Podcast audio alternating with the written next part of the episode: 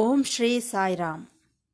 ಪ್ರಶಾಂತಿ ಸಂದೇಶ್, ಮುತ್ತಿನ ಹಾರಗಳು, ಶೀರ್ಷಿಕೆಗೆ ಸ್ವಾಗತ, ಸುಸ್ವಾಗತ. ಎಲ್ಲರಿಗೂ ನಮಸ್ಕಾರ. ಪ್ರತಿ ಭಾನುವಾರದಂದು ಪ್ರಸಾರವಾಗುವ ಮುತ್ತಿನ ಹಾರಗಳು ಶೀರ್ಷಿಕೆಯಲ್ಲಿ ಪ್ರೊಫೆಸರ್ ಅನಿಲ್ ಕುಮಾರ್ ಕಾಮರಾಜರವರು, ಭಗವಾನ್ ಶ್ರೀ ಸತ್ಯಸಾಯಿ ಬಾಬಾರವರೊಂದಿಗೆ ಸಂಭಾಷಿಸಿದಂತಹ ಮಧುರವಾದ ಸಂಭಾಷಣೆಗಳನ್ನು ಕುರಿತು ನಮ್ಮೊಂದಿಗೆ ಹಂಚಿಕೊಳ್ಳುತ್ತಿದ್ದಾರೆ. ನಾವೆಲ್ಲರೂ ಈ ಮಧುರವಾದ ಸಂಭಾಷಣೆಗಳನ್ನು ಕೇಳಿ ಆನಂದಿಸಿ ಭಗವಾನ್ ಬಾಬಾರವರ ದಿವ್ಯ ಅನುಗ್ರಹಕ್ಕೆ ಪಾತ್ರರಾಗೋಣ. ಕೃಷ್ಣ ಪರಮಾತ್ಮನು ಒಂದು ಮಾತನ್ನು ಹೇಳಿದ್ದಾನೆ. ನಾನು ಪ್ರತಿ ಜೀವಿಯ ಹೃದಯ ಸ್ಥಾನದಲ್ಲಿದ್ದೇನೆ ಎಂದು. ಹಾಗಾಗಿ ಭಗವಂತನು ನಮ್ಮ ಹೃದಯ ಸ್ಥಾನವನ್ನು ತನ್ನ ನಿವಾಸ ಸ್ಥಾನವಾಗಿ ಆಯ್ಕೆ ಮಾಡಿಕೊಂಡಿದ್ದಾನೆ. ಭಗವಾನರು ಹೇಳುತ್ತಾರೆ ಹೃದಯ ಎಂದರೆ ನಮ್ಮ ದೇಹದೊಳಗೆ ಇರುವ ಹೃದಯ ಎಂದುಕೊಳ್ಳುತ್ತಿರುತ್ತೇವೆ ಅಲ್ಲ, ಇದು ಎರಡು ರೀತಿಯಲ್ಲಿರುತ್ತದೆ. ಒಂದು ಆಧ್ಯಾತ್ಮಿಕ ಸಂಬಂಧವಾದ ಹೃದಯ. ಈ ಮಾಮೂಲಾಗಿ ರಕ್ತವನ್ನು ನಮ್ಮ ದೇಹದ ಎಲ್ಲ ಭಾಗಗಳಿಗೂ ಸರಬರಾಜು ಮಾಡುತ್ತಾ ಬಡಿದುಕೊಡುತ್ತಿರುವ ಹೃದಯ. ಈ ಹೃದಯ ಭೌತಿಕ ಹೃದಯ. ಇನ್ನೊಂದು ಹೃದಯವಿದೆ, ಅದೇ ಆಧ್ಯಾತ್ಮಿಕ ಹೃದಯ. ಇವೆರಡಕ್ಕೂ ಇರುವ ವ್ಯತ್ಯಾಸವನ್ನು ಗಮನಿಸಿ. ಆದರೆ ನಮ್ಮ ದೇಹದಲ್ಲಿ ಬಡಿದುಕೊಳ್ಳುತ್ತಿರುವ ಹೃದಯವಿದೆಯಲ್ಲ ಭೌತಿಕವಾಗಿ. ಈ ಹೃದಯದಲ್ಲಿ ಬರುವ ಬದಲಾವಣೆಗಳು, ಈ ಬಡಿದುಕೊಳ್ಳುವುದು, ರಕ್ತವನ್ನು ಸರಬರಾಜು ಮಾಡುವುದು, ಇದೆಲ್ಲ ವೈದ್ಯರಿಗೆ ಬಹಳ ಚೆನ್ನಾಗಿ ಗೊತ್ತಾಗುತ್ತದೆ. ಹಾಗಾಗಿ ಈ ಜ್ಞಾನವನ್ನು ನಾವು ತಿಳಿದುಕೊಳ್ಳಬೇಕು. ಯಾವುದು ಜ್ಞಾನವೆಂದರೆ, ತತ್ವವನ್ನು ಗುರುತಿಸುವುದೇ ಜ್ಞಾನ. ಹೊಸದಾಗಿ ತಂದುಕೊಳ್ಳುವುದಲ್ಲ. ಇರುವ ತತ್ವವನ್ನು ಗುರುತಿಸುವುದೇ ಜ್ಞಾನ ಎಂದು ನಾವು ತಿಳಿದುಕೊಳ್ಳಬೇಕು. ಅಂತಹ ಜ್ಞಾನವನ್ನು ಪಡೆಯುವುದೇ ನಿಜವಾದ ಸ್ವಾತಂತ್ರ್ಯ. ಒಂದು ಚಿಕ್ಕ ಉದಾಹರಣೆ. ಶಿರಡಿ ಭಗವಾನರ ಘಟನೆಯೊಂದನ್ನು ಹೇಳುತ್ತೇನೆ. ಪ್ರತಿ ಹೃದಯದಲ್ಲೂ ಭಗವಂತನಿರುತ್ತಾನೆಂದು ಹೇಳಿದೆನಲ್ಲ, ಶಿರಡಿ ಭಗವಾನರು ಸಹ ಅದನ್ನೇ ಹೇಳಿದ್ದಾರೆ. ದಾದಾ ಸಾಹೇಬ್ ಖಾಪರ್ದೆ ಎಂಬ ಒಬ್ಬ ಶಿರಡಿ ಭಗವಾನರ ಭಕ್ತನಿದ್ದನು. ಆತನು ಪದೇ ಪದೇ ಶಿರಡಿಗೆ ಬರುತ್ತಿದ್ದನು. ಒಂದು ಸಾರಿ ಶಿರಡಿ ಭಗವಾನರು ಈ ದಾದಾ ಸಾಹೇಬ್ ಖಾಪರ್ದೆಯನ್ನು ಹೆಚ್ಚು ಕಾಲ ತನ್ನ ಬಳಿಯೇ ಇರಿಸಿಕೊಂಡರು. ಏಕೆಂದರೆ ಈ ಬ್ರಿಟಿಷರ ರಾಜ್ಯದಲ್ಲಿ ಕೆಲವು ನೆಪಗಳಿಂದಾಗಿ ಈ ಪೊಲೀಸರೇನಾದರೂ ಹಿಡಿದುಕೊಳ್ಳುತ್ತಾರೇನೋ ಎಂಬ ಭಾವನೆಯಿಂದ ದಾದಾ ಸಾಹೇಬ್ ಕಾಫರ್ದೆಯನ್ನು ಶಿರಡಿ ಭಗವಾನರು ತಮ್ಮ ಹತ್ತಿರವೇ ಇರಿಸಿಕೊಂಡರು. ಅದೇ ರೀತಿ ಮಾಧವರಾವ್ ದೇಶಪಾಂಡೆ ಎಂಬ ಮತ್ತೊಬ್ಬ ಭಕ್ತನಿದ್ದಾನೆ. ಆತನು ಶಿರಡಿ ಭಗವಾನರು, ಆತನನ್ನು ಶಿರಡಿ ಭಗವಾನರು ಶ್ಯಾಮ ಎಂದು ಕರೆಯುತ್ತಿದ್ದರು. ಆತನು ಶಿರಡಿ ಭಗವಾನರನ್ನು ದೇವಾ ದೇವ ಎಂದು ಕರೆಯುತ್ತಿದ್ದನು. ಸಾವಿರದ ಒಂಬೈನೂರ ಹನ್ನೊಂದು ಡಿಸೆಂಬರ್ ಎಂಟು ದಾದಾ ಸಾಹೇಬ್ ಕಾಪರ್ದೆಯವರಿಗೆ ಒಂದು ಅಪರೂಪದ ಅನುಭವ ನಡೆಯಿತು. ಆತನು ಮಾಧವರಾವ್ ಮನೆಗೆ ಹೋದನು. ಆಗ ಮಾಧವರಾವ್ ಗಾಢ ನಿದ್ರೆಯಲ್ಲಿದ್ದನು. ಆದರೆ ಅವರು ಉಸಿರನ್ನು ತೆಗೆದುಕೊಳ್ಳುತ್ತಿದ್ದಾಗ, ಉಸಿರನ್ನು ಬಿಡುತ್ತಿದ್ದಾಗ ಪ್ರತಿ ಸಾರಿಯೂ ಸಹ ಸಾಯಿನಾಥ್ ಮಹಾರಾಜ್ ಸಾಯಿನಾಥ್ ಮಹಾರಾಜ್ ಎನ್ನುವಂತಹ ಮಾತುಗಳು ಕೇಳಿಸುತ್ತಿದ್ದ, ಕೇಳಿಸುತ್ತಿದ್ದವು. ಅವರ ಉಚ್ಛ್ವಾಸ ನಿಶ್ವಾಸಗಳಲ್ಲಿ ಆ ಧ್ವನಿ ಸ್ಪಷ್ಟವಾಗಿ ಕೇಳಿಸುತ್ತಿದೆ. ಸ್ವಲ್ಪ ಸಮಯದವರೆಗೂ ಅದು ಕೇಳಿಸುತ್ತಲೇ ಇತ್ತು. ಇದರಿಂದ ನಮಗೆ ತಿಳಿಯುವುದೇನೆಂದರೆ ಮಾಧವರಾವ್ ಎಂಬುವರು ಶಿರಡಿ ಭಗವಾನರಿಗೆ ಅತ್ಯಂತ ಪ್ರೀತಿಪಾತ್ರರು, ಅತ್ಯಂತ ಸಮೀಪಸ್ಥರೆಂದು ಅರ್ಥವಾಗುತ್ತದೆ. ಆದ್ದರಿಂದಲೇ ಭಗವಾನರು ಆತನನ್ನು ಶ್ಯಾಮ ಶ್ಯಾಮ ಎಂದು ಕರೆಯುತ್ತಿದ್ದುದು ಇವರು ಭಕ್ತಿ ಮಾರ್ಗದಲ್ಲಿ ಸಾನ್ನಿಧ್ಯವನ್ನು, ಸಾಮೀಪ್ಯವನ್ನು, ಸಾಲೋಕ್ಯವನ್ನು ದಾಟಿ ಸಾಯುಜ್ಯ ಸಾಯುಜ್ಯ ಸ್ಥಾನಕ್ಕೆ ಸೇರಿಕೊಂಡಿದ್ದರು ಈ ಮಾಧವರಾವ್ ದೇಶಪಾಂಡೆ ಎಂದು ನಮಗೆ ಅರ್ಥವಾಗುತ್ತದೆ. ಭಗವಾನರು ಹೇಳುತ್ತಾರೆ, ಭಕ್ತಿ ಎಂಬುದು ಶಕ್ತಿಯನ್ನು ನೀಡುತ್ತದೆ. ಈ ಶಕ್ತಿ ಎಂಬುದು ನಿಮಗೆ ಯುಕ್ತಿಯನ್ನುಂಟು ಮಾಡುತ್ತದೆ ಈ ಯುಕ್ತಿ ಎಂಬುದು ನಿಮಗೆ ರಕ್ತಿಗೆ ದಾರಿಯಾಗುತ್ತದೆ. ಈ ರೀತಿ ಭಕ್ತಿಯನ್ನು ರಕ್ಷಿಸಿಕೊಳ್ಳುತ್ತಾ ಮುಕ್ತಿಯನ್ನು ಹೊಂದುತ್ತಾನೆ ಎಂದರು ಸ್ವಾಮಿ. ಅಂದರೆ ಭಕ್ತಿ, ಶಕ್ತಿ, ಯುಕ್ತಿ, ರಕ್ತಿ, ಮುಕ್ತಿ ಈ ಐದು ಎಂದು ಸ್ವಾಮಿ ಹೇಳುತ್ತಿದ್ದಾರೆ. ಒಂದು ದಿನ ಸ್ವಾಮಿ ಒಬ್ಬ ಭಕ್ತನಿಗೆ ಹೇಳಿದರು, ನಾನು ನಿಮ್ಮ ಮನೆಗೆ ಬರುತ್ತೇನೆ ಎಂದು. ಸರಿ, ಆ ಭಕ್ತನು ಬಹಳ ಸಂತೋಷಪಟ್ಟು ತನ್ನ ವಿಳಾಸವನ್ನು, ಅಡ್ರೆಸ್ಸನ್ನು ಸ್ವಾಮಿಗೆ ಕೊಟ್ಟನು. ಎಲ್ಲಿ ಇರುತ್ತಿದ್ದೇನೆ ಎಂಬ ವಿವರಗಳನ್ನು. ಸ್ವಾಮಿ, ನಿನ್ನ ಅಡ್ರೆಸ್ ಏನು ಎಂದು ಮತ್ತೆ ಕೇಳಿದರು. ಆ ಭಕ್ತನೇನು, ಇಂತಹ ಊರು, ಮನೆ ನಂಬರ್ ಇದು ಎಂದು ಮತ್ತೆ ಇನ್ನೊಂದು ಸಾರಿ ಹೇಳಿದನು. ಆಗ ಸ್ವಾಮಿ ಹೇಳಿದರು, ಅದು ನಿನ್ನ ಮನೆಯಲ್ಲ, ಅದು ಸುಮ್ಮನೆ ಬಾಡಿಗೆಗೆ ಇರುವ ಮನೆಯಷ್ಟೇ. ಆದರೆ ಯಾವುದು ನಿನ್ನ ನಿಜವಾದ ಮನೆ? ಈ ದೇಹವೇ ನಿನ್ನ ಮನೆ. ನಿನ್ನ ದೇಹವಾದ ಈ ಮನೆಯಲ್ಲಿ ನಾನಿದ್ದೇನೆ. ಅದನ್ನು ನೀನು ಮರೆತು ಹೋಗುತ್ತಿದ್ದೀಯಾ? ಅದರ ಬಗ್ಗೆ ನೀನು ಗಮನ ಹರಿಸುತ್ತಿಲ್ಲ. ಆದ್ದರಿಂದ ನಿನಗಿರುವ ಈ ಮಾಯೆಯನ್ನು ತೊಲಗಿಸಿಕೊ. ಯಾವಾಗ ನಿನಗಿರುವ ಈ ಮಾಯೆಯನ್ನು ತೊಲಗಿಸಿಕೊಳ್ಳುತ್ತೀಯೋ, ಆಗ ನೀನು ನನ್ನ ಸನ್ನಿಧಾನವನ್ನು ಅನುಭವಿಸಬಲ್ಲೆ ಎಂದು ಸ್ವಾಮಿ ಹೇಳಿದರು. ಆದ್ದರಿಂದ ಪ್ರತಿಯೊಂದು ಪರಿಶುದ್ಧವಾದ ಹೃದಯವೂ ಸಹ ಒಂದೊಂದು ಪ್ರಶಾಂತಿ ನಿಲಯ. ಅಲ್ಲಿ ಸ್ವಾಮಿ ವಾಸಿಸುತ್ತಿರುತ್ತಾರೆ ಎಂದು ನಾವು ಅರ್ಥ ಮಾಡಿಕೊಳ್ಳಬೇಕು. ಕೃಷ್ಣ ಪರಮಾತ್ಮನು ಒಂದು ಮಾತನ್ನು ಹೇಳಿದ್ದಾನೆ. ಯಾರನ್ನಾದರೆ ನಾವು ಪೂಜಿಸಬೇಕೆಂದುಕೊಳ್ಳುತ್ತಿದ್ದೇವೋ ಆರಾಧಕರು, ಅಂದರೆ ಆರಾಧಿಸಲು ಅರ್ಹರಾದಂತಹವರು ಎಂದರ್ಥ. ಅವರ ಬಗ್ಗೆ ನಾವು ಭಕ್ತಿಯನ್ನು ಹೊಂದಿರಬೇಕು ಎಂದನು ಕೃಷ್ಣ ಪರಮಾತ್ಮನು. ಭಗವಾನರು ಹೇಳುತ್ತಿದ್ದಾರೆ, ಎರಡು ರೀತಿಯ ಭಕ್ತಿಗಳಿವೆಯಂತೆ. ಮೊದಲನೆಯದು ಸಹಜ ಭಕ್ತಿ. ಈ ಸಹಜ ಭಕ್ತಿ, ಪೂಜೆ, ಪುನಸ್ಕಾರ, ನಾಮಸ್ಮರಣೆ, ವ್ರತಗಳು, ತೀರ್ಥಯಾತ್ರೆಗಳು ಇವುಗಳಿಂದ ಕೂಡಿಕೊಂಡಿರುತ್ತದೆ. ಆದರೆ ಎರಡನೇ ರೀತಿಯ ಭಕ್ತಿ ಇದೆ. ಅದರ ಹೆಸರು ವಿಶೇಷ ಭಕ್ತಿ. ಈ ವಿಶೇಷ ಭಕ್ತಿಗೆ ಏನು ಬೇಕು? ಗುಣ ಬೇಕು. ಕ್ಯಾರೆಕ್ಟರ್ ಇರಬೇಕು. ನಂತರ ಈ ಕೋರಿಕೆಗಳನ್ನು ಕಡಿಮೆ ಮಾಡಿಕೊಳ್ಳಬೇಕು. ದಯೆ, ಪ್ರೀತಿ, ಕರುಣೆ, ಶಾಂತಿ, ಅಹಿಂಸೆ, ತತ್ವ ವಿಚಾರಣೆ ಇವೆಲ್ಲವನ್ನು ನಾವು ಬೆಳೆಸಿಕೊಂಡರೆ ಅದು ವಿಶೇಷ ಭಕ್ತಿಯಾಗುತ್ತದೆ. ಅದೂ ಅಲ್ಲದೆ ಈ ಭಕ್ತಿ ಮಾರ್ಗದಲ್ಲಿ ಒಂಬತ್ತು ಮಾರ್ಗಗಳಿವೆ ಎಂದರು. ಅವುಗಳನ್ನು ನವವಿಧ ಭಕ್ತಿ ಎನ್ನುತ್ತಾರೆ. ಶ್ರವಣ, ಭಗವಂತನ ಬಗ್ಗೆ ಕೇಳಿಸಿಕೊಳ್ಳುವುದು. ಕೀರ್ತನೆ ಭಗವಂತನ ನಾಮವನ್ನು ಸ್ಮರಣೆ ಮಾಡುವುದು. ವಿಷ್ಣು ಸ್ಮರಣೆ ಜಪದಂತೆ ಸ್ವಾಮಿ ನಾಮವನ್ನು ಹೇಳಿಕೊಳ್ಳುವುದು. ಪಾದ ಸೇವನೆ ಸ್ವಾಮಿ ಪಾದಗಳನ್ನು ಪೂಜಿಸುವುದು. ವಂದನೆ ಸ್ವಾಮಿಗೆ ನಮಸ್ಕರಿಸುವುದು. ಅರ್ಚನೆ ಭಗವಂತನನ್ನು ಆರಾಧಿಸುವುದು, ಪೂಜಿಸುವುದು. ದಾಸ್ಯ ಭಗವಂತನ ಸೇವೆ ಮಾಡುವುದು. ಸ್ನೇಹ ಸ್ನೇಹಿತನಂತೆ ಭಗವಂತನಿಗೆ ಹತ್ತಿರವಾಗುವುದು. ಆತ್ಮ ನಿವೇದನೆ ಸಂಪೂರ್ಣವಾಗಿ ಸ್ವಾಮಿಗೆ ಶರಣಾಗುವುದು. ಈ ರೀತಿ ನವವಿಧ ಭಕ್ತಿಗಳಿವೆ ಎಂದು ಹೇಳುತ್ತಿರುತ್ತಾರೆ. ಆತ್ಮನಿವೇದನೆ ಎಂಬುದು ಕೊನೆಯ ಸ್ಥಿತಿ, ಪರಾಕಾಷ್ಠೆ ಎಂದರ್ಥ. ಏಕೆಂದರೆ ಭಗವಂತನು ತನ್ನನ್ನು ಯಾರು ಶರಣಾಗತಿ ಭಾವನೆಯಿಂದ ಆರಾಧಿಸುತ್ತಾರೋ ಅವರಿಗೆ ಸಂಪೂರ್ಣವಾಗಿ ಏಕತ್ವವನ್ನು ಅನುಭವಿಸುವಂತಹ ಅನುಗ್ರಹವನ್ನು ಪ್ರಸಾದಿಸುತ್ತಾನೆ. ಕಾರಣ ಆ ಭಕ್ತಿ ಅಂತಹುದು. ಇದೇ ಆತ್ಮನಿವೇದನೆ. ಇಂತಹ ಅನೇಕ ಉದಾಹರಣೆಗಳು ನಮಗೆ ಗೊತ್ತು. ಭಕ್ತ ಪರಾಧೀನತೆ ಅಂದರೆ ಯಾರಾದರೆ ಭಕ್ತರಿದ್ದಾರೋ ಆ ಭಕ್ತರಿಗೆ ಭಗವಂತನು ಸದಾ ಆ ಭಕ್ತರ ಕೋರಿಕೆಗಳನ್ನು ಮನ್ನಿಸುತ್ತಾ ನೆರವೇರಿಸುತ್ತಿರುತ್ತಾನೆ. ಆತನ ಅಧೀನದಲ್ಲೇ ಇದ್ದಾನೇನೋ ಭಗವಂತನು ಎಂದು ನಮಗನ್ನಿಸುತ್ತಿರುತ್ತದೆ. ಭಕ್ತ ಪರಾಧೀನತೆ ಭಕ್ತನಿಗೆ ಅಧೀನದಲ್ಲಿರುತ್ತಾನೆ ಭಗವಂತನು ಎಂದರ್ಥ. ಉದಾಹರಣೆಗೆ, ಕೃಷ್ಣ ಪರಮಾತ್ಮನು ತನ್ನ ಚಿಕ್ಕಂದಿನ ಸ್ನೇಹಿತನಾದಂತಹ ಸುಧಾಮನು ತಂದಂತಹ ಆ ಅವಲಕ್ಕಿಯನ್ನು ತಿಂದನು. ನಂತರ ವಿಧುರನ ಮನೆಗೆ ಹೋದಾಗ ವಿಧುರನು ಕೃಷ್ಣ ಪರಮಾತ್ಮನು ತನ್ನ ಮನೆಗೆ ಬಂದನೆಂಬ ಆನಂದದಲ್ಲಿ ಬಾಳೆಹಣ್ಣನ್ನು ಸುಲಿದು, ಬಾಳೆಹಣ್ಣಿನ ಬದಲು ಅದರ ಸಿಪ್ಪೆಯನ್ನು ಕೊಟ್ಟಾಗ ಅದನ್ನು ಸಹ ಕೃಷ್ಣ ಪರಮಾತ್ಮನು ತಿಂದನು. ಅದೇ ರೀತಿ ಸಂತ ಕಬೀರನ ಮನೆಗೆ ಹೋದಾಗ ಬಟ್ಟೆಗಳನ್ನು ನೇಯ್ದನು. ವಿಠಲನ ಮನೆಗೆ ಹೋದಾಗ ಬಟ್ಟೆಗಳನ್ನು ಒಗೆದನು. ಅದೇ ರೀತಿ ಜಾನಾಬಾಯಿಗೋಸ್ಕರ ಭಗವಾನ್ ವಿಠಲನು ಆತನ ಬಟ್ಟೆಗಳನ್ನು ಒಗೆದನು. ಅದೇ ರೀತಿ ಏಕನಾಥನ ಹತ್ತಿರ ಒಬ್ಬ ಪರಿಚಾರಕರ ಪರಿಚಾರಕನಂತೆ ಕೆಲಸ ಮಾಡಿದನು. ಇವೆಲ್ಲ ಉದಾಹರಣೆಗಳೇ. ಕೃಷ್ಣ ಪರಮಾತ್ಮನು ಅವಲಕ್ಕಿಯನ್ನು ತಿಂದರು ವಿಧುರನು ಕೊಟ್ಟಂತಹ ಬಾಳೆಹಣ್ಣಿನ ಸಿಪ್ಪೆಯನ್ನು ತಿಂದರು. ಕಬೀರನ ಮನೆಯಲ್ಲಿ ಬಟ್ಟೆಗಳನ್ನು ನೇಯ್ದರು. ಜಾನಾಬಾಯಿಯ ಬಟ್ಟೆಗಳನ್ನು ಒಗೆದರು. ಸಂತ ಏಕನಾಥನ ಮನೆಯಲ್ಲಿ ಒಬ್ಬ ದಾಸನಂತೆ ಇದ್ದರು. ಇದೆಲ್ಲ ಭಕ್ತಪರಾಧೀನತೆಗೆ ನಿದರ್ಶನಗಳು, ಉದಾಹರಣೆಗಳು. ಸರಿ, ಸ್ವಾಮಿ ಹಳೆ ಮಂದಿರದಲ್ಲಿದ್ದಾಗ ನಡೆದಂತಹ ಒಂದು ಘಟನೆಯನ್ನು ಹೇಳುತ್ತೇನೆ. ಆ ದಿನಗಳಲ್ಲಿ ಸ್ವಾಮಿ ಹತ್ತಿರ ಸಾಕಮ್ಮ ಎಂಬ ಒಬ್ಬ ಭಕ್ತಳಿದ್ದಳು. ಆಕೆ ಯಾವತ್ತೂ ಸಹ ಸ್ವಾಮಿಯಿಂದ ದೂರವಿರಲು ಇಷ್ಟಪಡುತ್ತಿರಲಿಲ್ಲ. ಸ್ವಾಮಿ ಸಮಯಕ್ಕೆ ಸರಿಯಾಗಿ ಊಟ ಮಾಡಬೇಕು. ಊಟ ಮಾಡಬೇಕೆಂದು ಆಕೆ ಸದಾ ಕೋರಿಕೊಳ್ಳುತ್ತಿದ್ದಳು. ಏಕೆಂದರೆ ಸ್ವಾಮಿಯ ಆರೋಗ್ಯವೇನಾದರೂ ಕೆಡುತ್ತದೆಯೇನೋ ಎಂಬ ಆತಂಕ ಆಕೆಗೆ. ಹಾಗಾಗಿ ಸಮಯಕ್ಕೆ ಸರಿಯಾಗಿ ಸ್ವಾಮಿ ಊಟ ಮಾಡಬೇಕೆಂದು ಆಕೆ ಕೋರಿಕೊಳ್ಳುತ್ತಿದ್ದಳು. ಸ್ವಾಮಿ ಏನಾದರೂ ಹೊರಗಡೆಗೆ ಹೋಗಿ ಬಿಸಿಲಿನಲ್ಲಿ ಸುತ್ತಾಡಿ ಸಮಯಕ್ಕೆ ಸರಿಯಾಗಿ ಬಾರದೆ ಹೋದರೆ ಅನಾರೋಗ್ಯವೇನಾದರೂ ಬಂದು ಬಿಡುತ್ತದೆಯೇನೋ ಎಂಬ ಆತಂಕ ಆಕೆಗೆ. ಆಕೆ ಸ್ವಾಮಿ ಎಲ್ಲಿಗೆ ಹೋದರೆ ಅಲ್ಲಿಗೆಲ್ಲ ಸ್ವಾಮಿ ಹಿಂದೆಯೇ ಹೋಗುತ್ತಿದ್ದಳು. ಆದರೆ ಭಗವಂತನನ್ನು ಹಿಡಿದುಕೊಳ್ಳುವುದು ಸಾಧ್ಯವೇ ಹೇಳಿ? ಭಗವಾನರು ಕೃಷ್ಣ ಪರಮಾತ್ಮನು. ಆತನು ಯಾರಿಗಾದರೂ ದೊರಕುತ್ತಾನೆಯೇ? ಈ ಸಾಕಮ್ಮನವರೇನೋ ಒಂದು ಕೋಲನ್ನು ಹಿಡಿದುಕೊಂಡು ಇಡೀ ಊರಲ್ಲೆಲ್ಲ ಸುತ್ತಾಡಿ ಸ್ವಾಮಿಯನ್ನು ಹುಡುಕುತ್ತಿದ್ದಳು.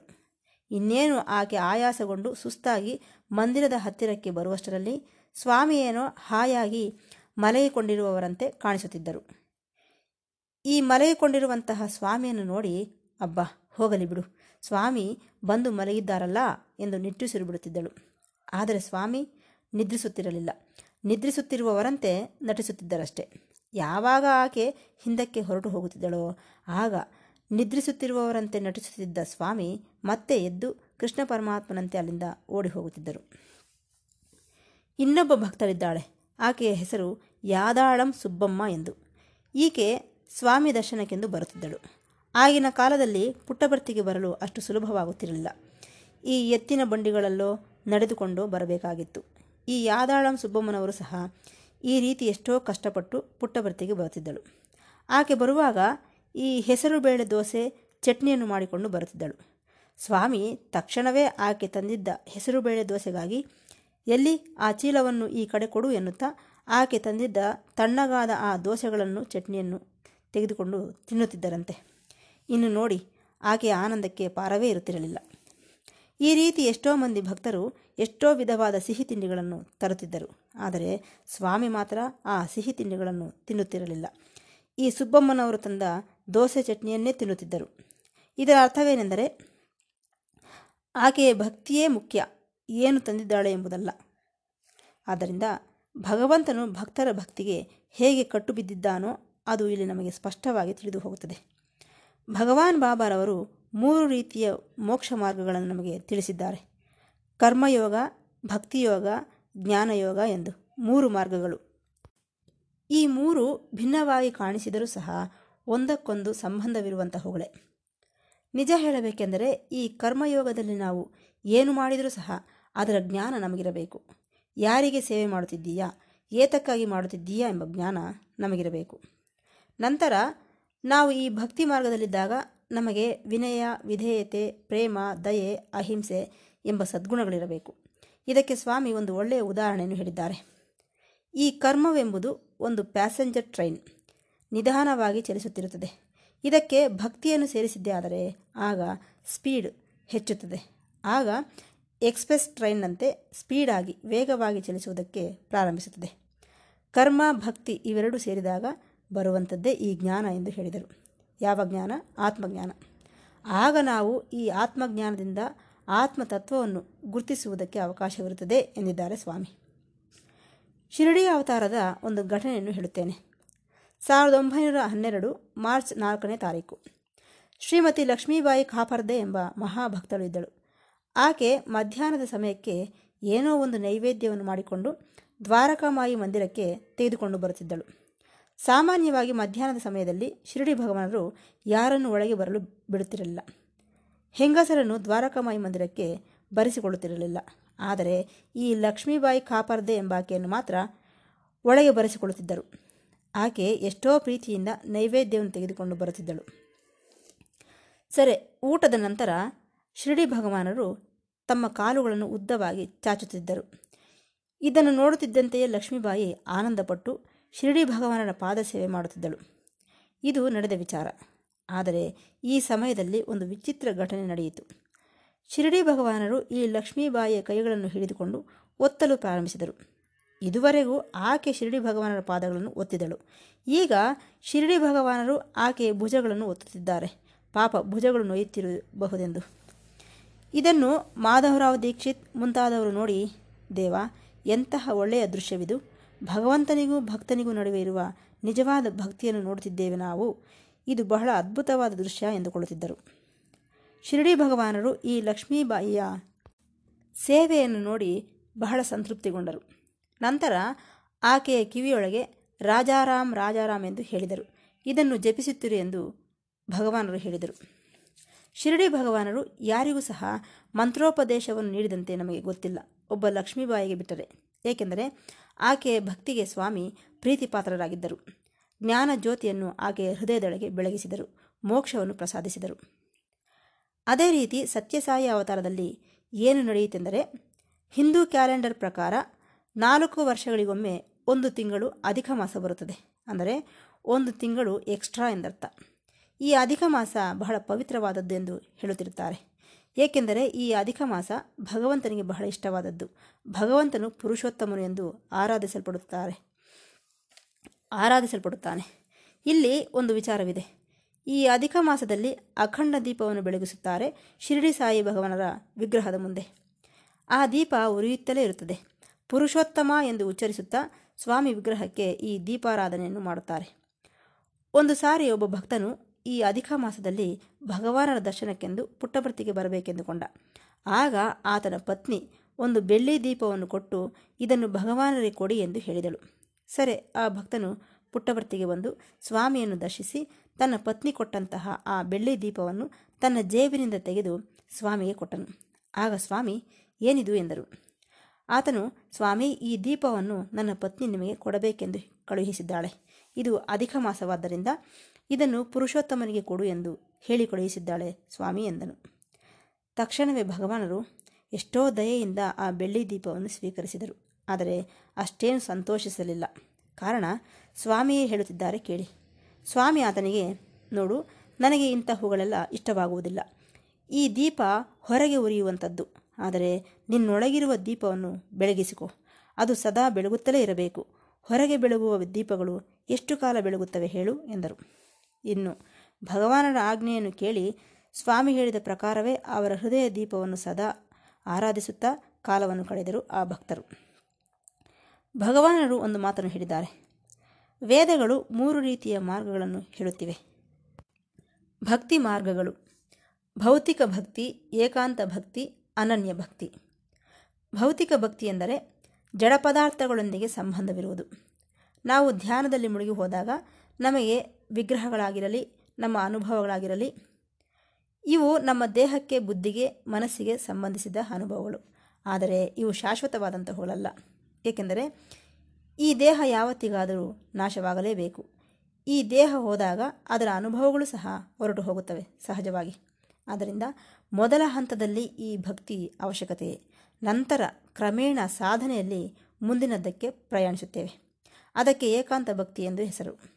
ಈ ಏಕಾಂತ ಭಕ್ತಿಯಲ್ಲಿ ನಮ್ಮನ್ನು ನಾವು ನಾವು ಆರಾಧಿಸುವ ದೇವರಿಗೆ ಸಂಪೂರ್ಣವಾಗಿ ಸಮರ್ಪಿಸಿಕೊಳ್ಳುತ್ತೇವೆ. ನಂತರ ನಮ್ಮ ಮನಸ್ಸು ಸಂಪೂರ್ಣವಾಗಿ ತನ್ಮಯಗೊಳ್ಳುತ್ತದೆ. ಆನಂದದಲ್ಲಿ ಮುಳುಗಿ ಹೋಗುತ್ತದೆ ಭಗವಾನರನ್ನು ಮನಸ್ಸಿನಲ್ಲಿ ತುಂಬಿಸಿಕೊಳ್ಳುತ್ತೇವೆ. ಇದೆಲ್ಲ ವೈಯಕ್ತಿಕ ಹಂತದಲ್ಲಿ ನಡೆಯುವಂಥದ್ದು. ಇನ್ನು ಏಕಾಂತ ಭಕ್ತಿ ಇದೆಯಲ್ಲ, ಅದು ಸೂಕ್ಷ್ಮವಾದದ್ದು. ಮನಸ್ಸನ್ನು ನಿಗ್ರಹಿಸುವಂಥದ್ದು. ಮನಸ್ಸನ್ನು ನಿಗ್ರಹಿಸಿ ಅಂತರಾತ್ಮದ ಕಡೆಗೆ ಕೊಂಡೊಯ್ಯುತ್ತದೆ. ಏಕಾಂತ ಭಕ್ತಿಯಲ್ಲಿ ಮನಸ್ಸು ಸಂಪೂರ್ಣವಾಗಿ ಕರಗಿ ಹೋಗುತ್ತದೆ, ನಿಶ್ಚಲವಾಗಿರುತ್ತದೆ. ಅದರಿಂದ ಭಕ್, ಭಗವಂತನು ಎಲ್ಲ ಕಡೆ ಇದ್ದಾನೆ ಎಂಬ ಭಾವನೆ ಬೆಳೆಯುತ್ತದೆ. ಇನ್ನು ಕೊನೆಯದು, ಯಾವ ಆಲೋಚನೆಯೂ ಇಲ್ಲದ ಸ್ಥಿತಿ, ಮೂರನೇ ಹಂತ, ಅನನ್ಯ ಭಕ್ತಿ. ಇದು ಏಕಾತ್ಮ ಭಾವನೆಯಾಗಿರುತ್ತದೆ, ಸಂಪೂರ್ಣವಾದ ಶರಣಾಗತಿ ತತ್ವವನ್ನು ಬೋಧಿಸುತ್ತದೆ. ಸ್ವಾಮಿ, ಭಕ್ತಿ ಎಂಬುದು ಏನು ತಾತ್ಕಾಲಿಕವಾಗಿ ಇರುವುದಲ್ಲ, ನಿರಂತರವಾಗಿರಬೇಕು. ಭಗವಂತನ ಬಗ್ಗೆ ಧ್ಯಾನಿಸುತ್ತಿರಬೇಕು. ಏನಾದರೂ ಸರಿ. ಸಾಧನೆಯೊಳಗೆ ಪ್ರವೇಶಿಸಿದಾಗ ನಿರಂತರವಾಗಿ ಸಾಧನೆ ಮಾಡುತ್ತಿರಬೇಕು ಎಂದು ಹೇಳಿದ್ದಾರೆ. ಗುರುಪೂರ್ಣಿಮೆ ಹಾಗೂ ವೈಕುಂಠ ಏಕಾದಶಿಯಂದು ಸ್ವಾಮಿ ಎಲ್ಲರಿಗೂ ಅಮೃತವನ್ನು ನೀಡುತ್ತಿದ್ದರು. ಈ ಅಮೃತಕ್ಕಾಗಿ ಭಕ್ತರೆಲ್ಲರೂ ಎಷ್ಟೋ ಶಿಸ್ತುಬದ್ಧವಾಗಿ ಕುಳಿತುಕೊಳ್ಳುತ್ತಿದ್ದರು. ಸ್ವಾಮಿಯ ದಿವ್ಯ ಹಸ್ತಗಳಿಂದ ಅನುಗ್ರಹಿಸಲ್ಪಟ್ಟಿದ್ದೇ ಈ ಅಮೃತ. ಭಕ್ತರೆಲ್ಲರಿಗೂ ಹಂಚಿದ ಮೇಲೆ ನಂತರ ಸೇವಾದಳದವರಿಗೆ ನೀಡುತ್ತಿದ್ದರು. ಒಂದು ವರ್ಷ ಏನಾಯಿತೆಂದರೆ, ಎಲ್ಲರಿಗೂ ಅಮೃತವನ್ನು ಹಂಚಿ ಸ್ವಾಮಿ ಹಿಂದಕ್ಕೆ ಹೋಗುತ್ತಿದ್ದಾಗ, ಶಾರದಮ್ಮ ಎಂಬ ಒಬ್ಬ ಭಕ್ತಳು, ಸ್ವಾಮಿ, ನನಗೆ ಅಮೃತ ಸಿಗಲಿಲ್ಲ ಎಂದು ಜೋರಾಗಿ ಕೇಳಿದಳು. ಈ ಶಾರದಮ್ಮನವರು ಮಹಾಭಕ್ತಳು. ಶಿರಡಿ ಸಾಯಿ ಹಾಗೂ ಸತ್ಯಸಾಯಿ ಎರಡೂ ಅವತಾರಗಳನ್ನು ದರ್ಶಿಸಿದಂತಹ ಧನ್ಯಜೀವಿ ಈ ಶಾರದಮ್ಮನವರು. ಸರಿ, ಶಾರದಮ್ಮ ಹಾಗೆ ಹೇಳುತ್ತಾ ಸ್ವಾಮಿ, ನಿಮ್ಮ ರೂಮಿನ ಬಳಿ ಕುಳಿತುಕೊಳ್ಳಲೇ ಎಂದು ಕೇಳಿದಳು. ಆಗ ಸ್ವಾಮಿ, ಹಾ, ಸರಿ ಎನ್ನುತ್ತಾ ಆಕೆಯ ಬಾಯಿಯೊಳಗೆ ಒಂದು ಅಮೃತ ಬಿಂದು ಹನಿಯನ್ನು ಹಾಕಿದರು. ಆಕೆ, ಏನು ಸ್ವಾಮಿ, ಒಂದು ಹನಿಯನ್ನು ಮಾತ್ರ ಹಾಕಿದಿರಿ, ಅದೇನೋ ನನ್ನ ಗಂಟಲಿನಲ್ಲಿ ಇಳಿಯಲಿಲ್ಲ ಎಂದಳು. ಓ, ಹೌದಾ, ಎರಡನೇ ಬಾರಿ ಬೇಕಾ ನಿನಗೆ ಎನ್ನುತ್ತಾ ಒಂದು ಸ್ಪೂನನ್ನು ತೆಗೆದುಕೊಂಡು ಆ ಬೆಳ್ಳಿ ಲೋಟದೊಳಗೆ ಇಟ್ಟು ಆ ಕಡೆ ಈ ಕಡೆ ತಿರುಗಿಸಿದರು. ಇನ್ನು ನೋಡಿ, ಆ ಗ್ಲಾಸಿನ ತುಂಬ ಅಮೃತ ಬಂದುಬಿಟ್ಟಿತು. ಆ ಅಮೃತದಿಂದ ಸ್ವಲ್ಪ ಭಾಗ ಶಾರದಮ್ಮನವರಿಗೆ ಕೊಟ್ಟು ಉಳಿದಿರುವುದನ್ನು ವಿದ್ಯಾರ್ಥಿಗಳಿಗೆ ಹಂಚಿದರು. ಈ ಶಾರದಮ್ಮನವರೇ ಒಂದು ಸಾರಿ ಭಗವಾನರನ್ನು ಕೇಳಿದಳು. ಸ್ವಾಮಿ, ಈ ಅಮೃತವನ್ನು ಕುಡಿದ ಮೇಲೆ ನಮಗೆ ಮರಣವೇ ಇರುವುದಿಲ್ಲ ಎನ್ನುತ್ತಾರೆ. ಅಮೃತತ್ವವನ್ನು ಪಡೆಯುತ್ತೇವೆ ಎನ್ನುತ್ತಾರೆ. ಆದರೆ ಎಷ್ಟೋ ಮಂದಿ ಮರಣಿಸುತ್ತಿರುವುದನ್ನು ನಾನು ನೋಡುತ್ತಿದ್ದೇನೆ ಎಂದಳು. ಆಗ ಸ್ವಾಮಿ, ನಾನು ಈ ಅಮೃತವನ್ನು ಕೊಟ್ಟಿದ್ದು ನೀವು ಭೌತಿಕವಾಗಿ ಮರಣಿಸದೇ ಇರುವುದಕ್ಕಾಗಿ ಅಲ್ಲ. ನಿಮ್ಮೊಳಗೆ ಜ್ಞಾನ ಬೆಳೆಯಬೇಕು, ಭಕ್ತಿ ಬೆಳೆಯಬೇಕು, ನಿಮ್ಮೊಳಗೆ ಸದ್ಗುಣಗಳು ಬೆಳೆಯಬೇಕು. ಹಾಗಾಗಿ ಕೊಡುತ್ತಿದ್ದೇನೆ. ಅಷ್ಟೇ ವಿನಃ ಮರಣದಿಂದ ತಪ್ಪಿಸಿಕೊಳ್ಳುವುದಕ್ಕಲ್ಲ ಎಂದರು ಸ್ವಾಮಿ. ಆದ್ದರಿಂದ ಭಗವಾನರ ದಯೆಯಿಂದ ಭಕ್ತಿ ಮಾರ್ಗದ ಮೂಲಕ ಜ್ಞಾನವನ್ನು ಸಂಪಾದಿಸಿಕೊಳ್ಳೋಣ. ಸ್ವಾಮಿಯ ದಿವ್ಯ ಪಾದಗಳನ್ನು, ಪಾದ ಪದ್ಮಗಳನ್ನು ನಮ್ಮ ಹೃದಯದಲ್ಲಿಟ್ಟುಕೊಂಡು ಆರಾಧಿಸೋಣ ಎಂದು ತಮ್ಮಲ್ಲಿ ಮನವಿ ಮಾಡುತ್ತಾ ಈ ಭಾಗವನ್ನು ಮುಕ್ತಾಯಗೊಳಿಸುತ್ತಿದ್ದೇನೆ. ಮತ್ತೆ ಭೇಟಿಯಾಗೋಣ. ಸಾಯಿರಾಮ್.